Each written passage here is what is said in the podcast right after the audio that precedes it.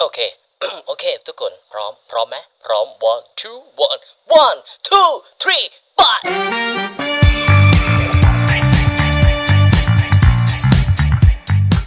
สวัสดีครับ ที่นี่พาสตูดิโอถ้าเกิดว่าคุณชื่นชอบในการชมภาพยนตร์ ซีรีส์ผมเต้ยพุทธิวัฒน์ผู้ดำเนินรายการ เราจะมาพูดคุยรีวิวความรู้สึกหลังดูอย่าลืม กดติดตามพร้อมกระดิ่งแจ้งเตือนที่นี่ ทาง Spotify เท่านั้น ฝากติดตามด้วยแล้วกันนะครับพาร์ทสตูดิโอ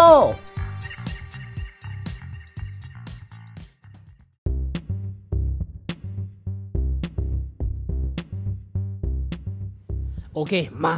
ตอนแรกว่าอันนี้ขอออกตัวแล้วก็อธิบายแบบ เฮ้ย ขออธิบายก่อนนะ คนที่ติดตามแล้วก็ฟัง Plus Studio มาส่วนตัวของผม เอาจริงๆออกที่เออออกสตาร์ทเลย One Piece Live Action ในรูปแบบซีรีส์ผมออกตัวอยู่แล้ว ผมเป็นคนไม่เล่นเกม ไม่ไม่ดูการ์ตูน ถามว่ารู้จักไหม รู้ครับ รู้หมด แต่ไม่เคยไปสัมผัสถึงแก่นแท้รายละเอียดลึกๆอะไรยังไง ฉะนั้นเนี่ยโยโย่โฮคุโชเนี่ย คนเก่งฟ้าประธาน ผมจะบอกก่อน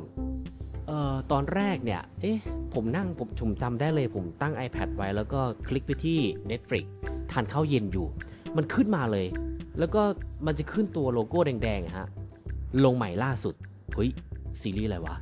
โยโย่โฮคุโชคนเก่งฟ้าประธาน ไม่มีความรู้ไม่ได้เคยดูตัวอย่าง แน่นอนทุกอย่างของผมกับซีรีส์เรื่องนี้ไอ้ห้า episode เองเนี่ย ติดลบครับ ฉะนั้นเนี่ยผม ต้องบอกก่อนการรีวิว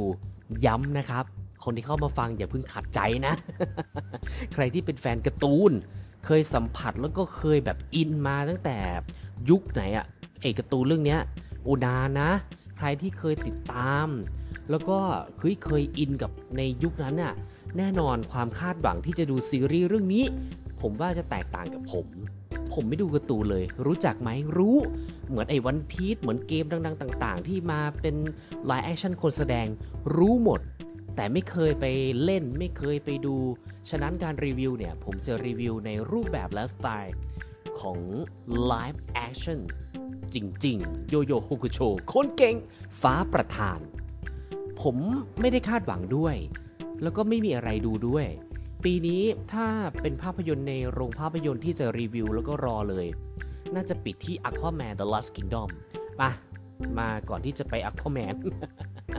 โยโย่ฮกุโชคนเก่งฟ้าประธานจุดเด่นจุดดี แน่นอนใครฟังพาร์ s สตูดิโอมา จะรู้เลยว่าไอ้ episode ที่1ถึง5เนี่ยมันน้อยผมรู้สึกว่าเอ้ย มันทำไมมันทำออกมาแค่ 5 ตอน ไอ้วันพี ซ เนี่ยเท่าไหร่8ไหมถ้าจำผิดขอโทษนะฮะวันพี e เนี่ยผมก็ไม่ได้ดูการ์ตูนแล้วก็ไม่ได้ไปอินกับของตัวของเวอร์ชันการ์ตูนนะ แต่มันก็ทำให้ผมชอบได้ และผมก็สามารถไหลไปกับมันกับเนื้อหาที่พอจับต้องได้อยู่ ฉะนั้นเนี่ยการที่ผมหัวโล่งๆเลยแล้วดูซีรีส์เรื่องโยโย่โฮคุโชคนเก่งฟ้าประธานเนี่ย เออเข้าท่าเข้าทางไว้กับตัวพระเอกที่แม่งสันดานไม่ดี คือพฤติกรรมของตัวพระเอกที่มันนิสัยแบบ ไม่ค่อยเข้าท่าฮะ แต่จิตใจบึ้งลึกที่มันเป็นคนดีซะเหลือเกินเนี่ย พอเปิด EP 1 มานั่นคือเนื้อหาที่เราได้เห็นเลย แล้วหลังจากนั้นเนี่ย EP 1 2 3 4อะ1 2 3 4 5เนี่ยโอ้โหมันเหมือนเป็นแบบเฮ้ยเหมือนเราเล่นเหมือนเหมือนเราได้เล่นเกมโดยที่เราไม่ต้องแบบ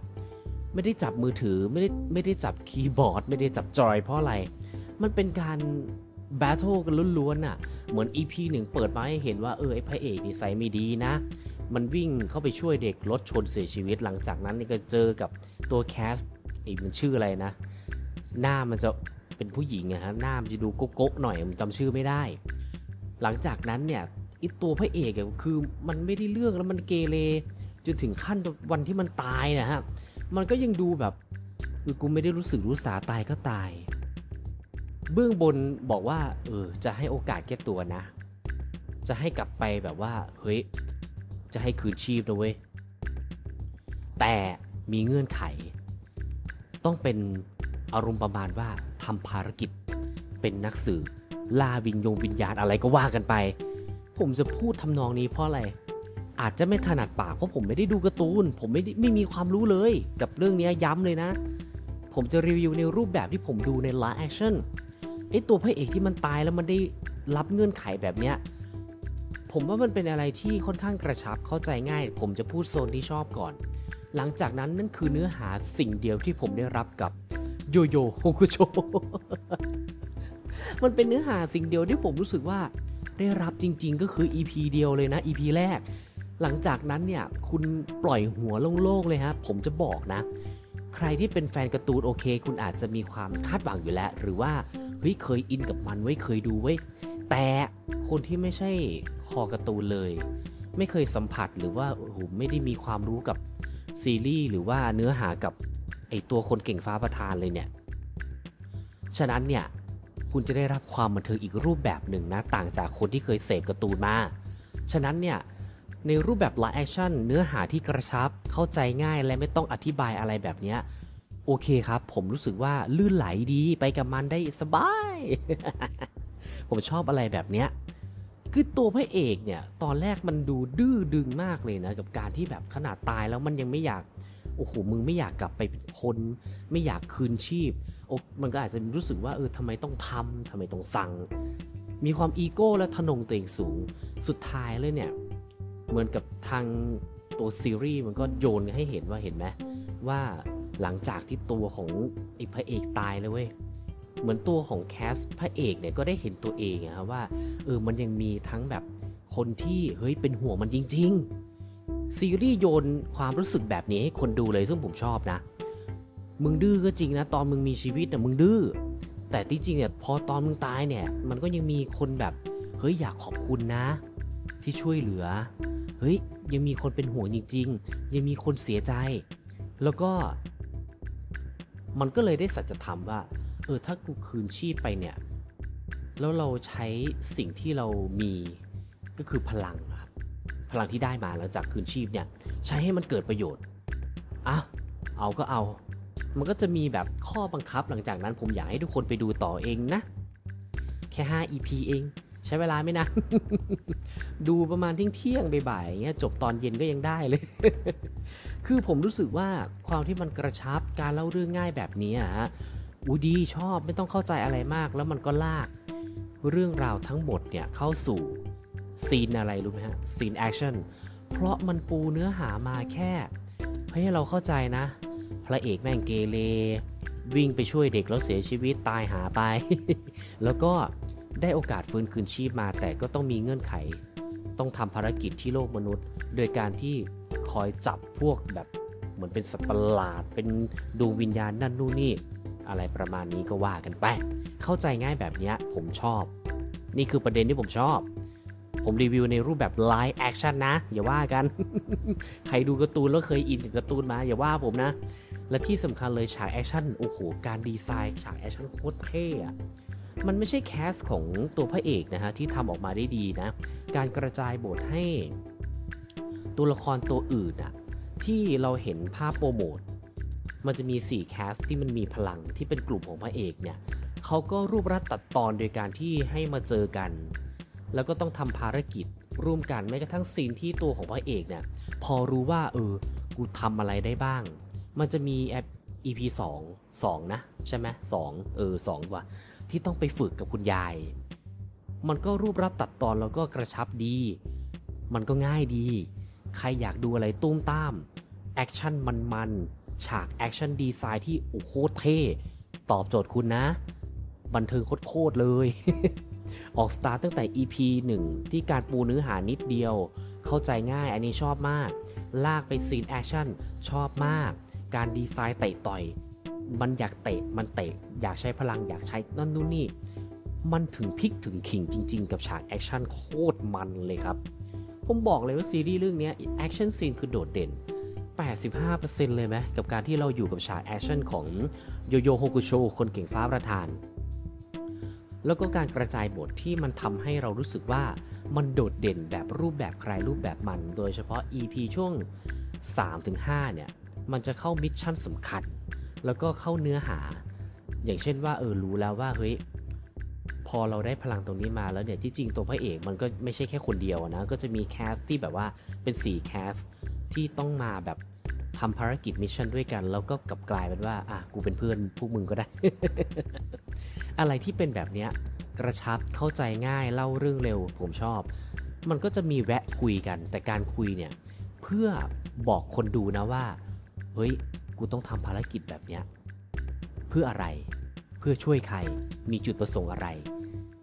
มันแวะคุยกันแค่นี้เท่านั้นแหละครับ หลังจากนั้นมันก็ตีกันเลย แต่การคุยกันมันทำให้เราไม่งงนะ บทมันไม่ได้มีอะไรมากมายด้วยซ้ำไป ความแข็งแรงของบทโอเค ผมพูดตรงๆนะว่า มันจะดูอ่อนหน่อย ผมไม่รู้นะ แต่ผมมองว่า 5 EP ที่ผมดูเนี่ย5 episode เนี่ยกับซีรีส์เรื่องเนี้ยในรูปแบบ live action เนี่ย บทมันปูไปทางแบบเฮ้ยมันเหมือนการ์ตูนเว้ยเฮ้ยวิธีพูดคือจนผมดูใน Netflix ผมต้องปรับไปที่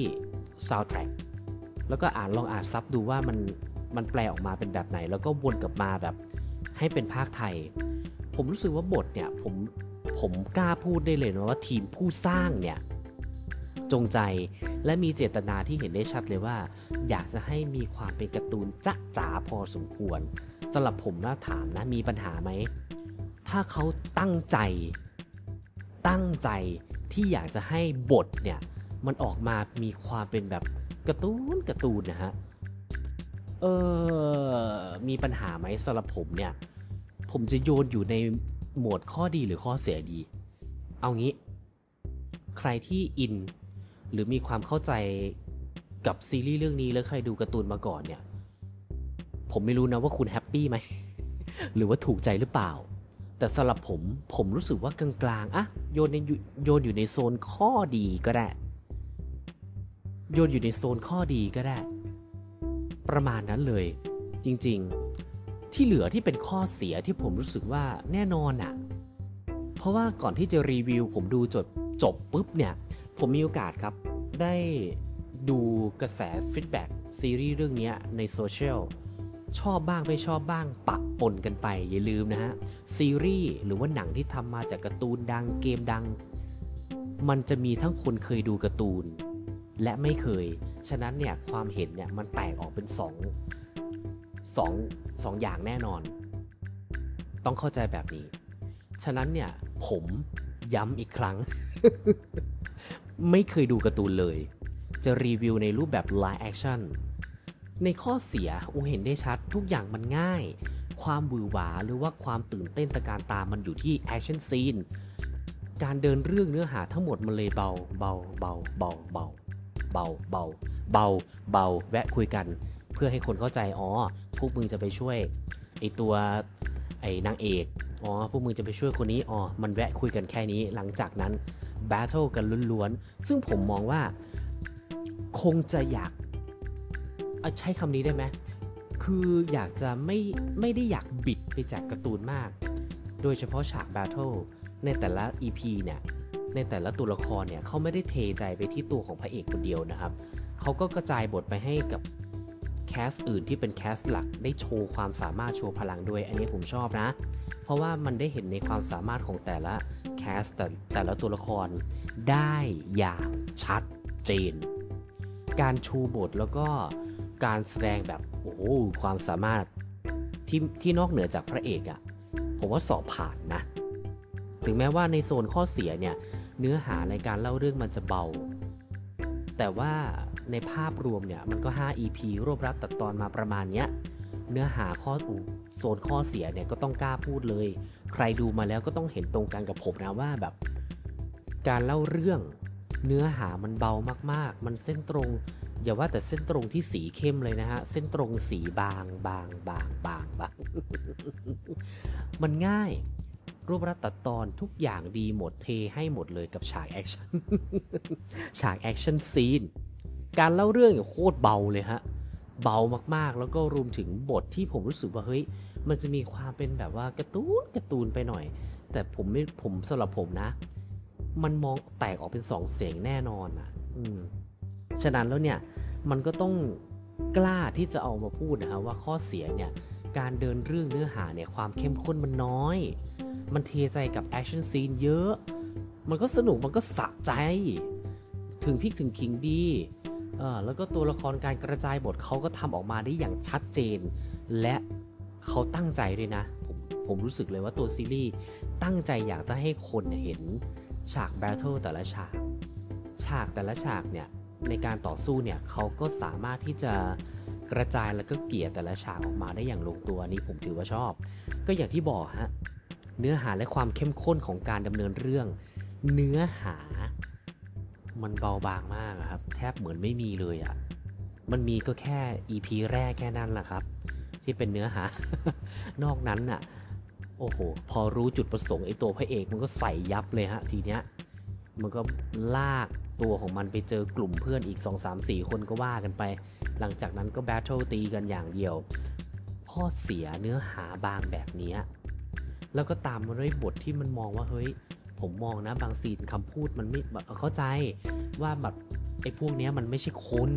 มันไม่ใช่มนุษย์ เต็มร้อยหรือว่าแบบมันมีพลังวิเศษอะไรไง บางคำพูดมันก็มันมันก็ไม่เหมือนมนุษย์พูดอะ่ะ ผมผมจัดอยู่ในหมวดข้อเสียนะ อันนี้อย่าว่ากันนะ เป็นความรู้สึกส่วนตัวนะ ผมเข้าใจว่าบางครั้งเขาอยากจะไม่อยากบิดแม้กระทั่งเรื่องของบทนะไม่อยากบิดให้มันรู้สึกว่าดูเป็นซีรีส์ซีรีส์อะไรประมาณนี้ยังยังยังอยากรักษาในความเป็นแบบว่า เออคุณดูการ์ตูนแล้วมันมันอินกับบทแบบนี้ แต่สำหรับผมไม่เคยดู ผมรู้สึกว่า บทมันดูการ์ตูนการ์ตูนบางคำพูดทำไมมันไม่เหมือนคนเลยวะสำหรับผมนะ อะในภาพรวม แล้วก็มันเหมือนกับส่งข้อความมาหาคนดูว่าเฮ้ย คนเก่งฟ้าประทานซีซั่นหนึ่งในรูปแบบ Live Action เนี่ยเขาเสิร์ฟมาให้แล้วมันจะสามารถเดินทางต่อซีซั่น2ได้ไหม มันเหมือนส่งข้อความมานะว่าแบบ เออเนี่ย เราปูมาให้แล้วนะ5 episode ซีซั่น1 Yu Yu Hakusho คิดว่าจะสามารถมีซีซั่น2 ได้ไหม ผมว่านะ เอางี้ไอตัววันพี e ผมจะไม่ได้เปรียบเทียบ ผมแค่พูดถึงเฉยๆ ตอนเนี้ยเอ่อถ้าผิดผิดพลาดทางใดก็ขออภัยนะครับ ข้อมูลเนี่ยวันพี e 2เนี่ย ก็โปรยมาละซีซั่น2 มาแน่ เพราะกระแสของ One Piece Live Action รูปแบบคนแสดงเนี่ยทิศทางไปไปในทางเชิงบวก มากกว่าเชิงลบ จริง มันไปในทิศทางบวกมากกว่าเชิงลบ ฉะนั้นเนี่ยโยโยโฮคุโชคนเก่งฟ้าประธานสำหรับผมนะ ผมว่าผมบันเทิงกับมัน เฉยๆ อ่า เห็นไหมบันเทิงกับมันเฉยๆคำว่าเฉยๆ คืออะไร ผมอินกับฉากแอคชั่นมาก การปูเรื่องเข้าใจง่ายกระชับดี การกระจายบทแล้วก็ชูความสามารถของตัวละครทำได้ดี ดีไซน์ฉากแอคชั่นโคตรเท่ ข้อเสียพูดได้ตามตรง เนื้อหาและความเข้มข้นของบทแล้วก็เนื้อหาทุกอย่างน่ะมันโดนกลบด้วยฉากแอคชั่นหมดเลยฮะ ผมคิดว่าแฟนการ์ตูนมีขัดใจไหม ไม่ทราบพูดแทนไม่ได้ ฉะนั้นเนี่ย อยากจะให้มีซีซั่น2ไหม อยากจะให้โอกาสไหม ซีรีส์บางบางทีถามเหมือนกันนะ ถามคนดูเหมือนกันนะ ผมแอบรู้สึกอย่างนั้นนะว่า เฮ้ยห้าห้าตอนเนี่ย กับโยโยโฮคุโชเนี่ย มาสไตล์เนี้ยเล่าเรื่องแบบเนี้ย โอเคไหม เหมือนแอบถามคุณดูเหมือนกัน แต่สำหรับผมนะ ได้นะ โอเคนะ ตัดคะแนนไหมอะในรูปแบบ Live Action ครับ Yu Yu Hakusho พาร์สตูดิโอครับ เต็ม 10 ผม ผมให้แค่นี้ไม่ได้แปลว่าผมไม่โอเคนะ แต่ในภาพรวมเนี่ย 5 EP และมีความชัดเจนมากๆว่าอยากเล่าเรื่องกระชับแค่นี้ นอกนั้นบ้าระห่ำตีกันอย่างเดียว battle กันอย่างเดียว เต็ม 10 ครับจากพาร์สตูดิโออยู่ที่ 5.5 เต็ม 10 ครับ ผมจะขึ้นโพลไว้ฟังดีๆนะฮะ สามารถกดได้นะ รับฟังแล้วก็เข้าไปดู คนที่ไม่เคยดูการ์ตูน หรือว่าเป็นแฟนการ์ตูนโอ้ตั้งแต่ไหนแต่ไรถูกใจหรือไม่ถูกใจผมจะขึ้นโพลไว้เลยนะ คุณโอเคไหมถูกใจหรือไม่ถูกใจจะขึ้นโพลว่าไงดีอะเออเอางี้ มันเหมือนถามคนดูนะไอซีรีส์เรื่องเนี้ยว่าเนี่ยปูเรื่องมาแบบเนี้ยป้อนมาให้ก่อน 5 5 ตอน 5 EP 5 episode เนี่ย ซื้อไหม หรือว่าอยากจะรอลองแบบรอดูแบบซีซั่น2 ถ้าเขาทำนะฮะ ถ้าถ้าเขาโอเคแบบไฟเขียวปุ๊บเนี่ย คิดว่าจะไปต่อได้ไหมอะ เอางี้ดีกว่า เอาเป็นตรงๆไปเลย คือผมรู้สึกอะว่ายังไงเขาก็ อยากถามคนดูก่อนกับซีซั่นแรกนี่แหละ เขาเลยทำมาแค่ 5 ตอนแล้วก็รวบรัดในเรื่องเนื้อหาแล้วก็ป้อนฉากแอคชั่นแบบเต็มๆ ถ้า Yu Yu Hakusho เนี่ยจะเดินทางแบบเป็นซีรีส์ live action ที่แบบว่าเป็นทางแอคชั่นไปเลยเนี่ยเนื้อหาไม่ต้องไปซับซ้อนอะไรเยอะ โอเคไหมอะ ผมจะขึ้นโพลไว้เลยว่าถูกใจหรือไม่ถูกใจอ้าวเดี๋ยวมาคุยกันใหม่ครับ กับ PRA Studio ครับ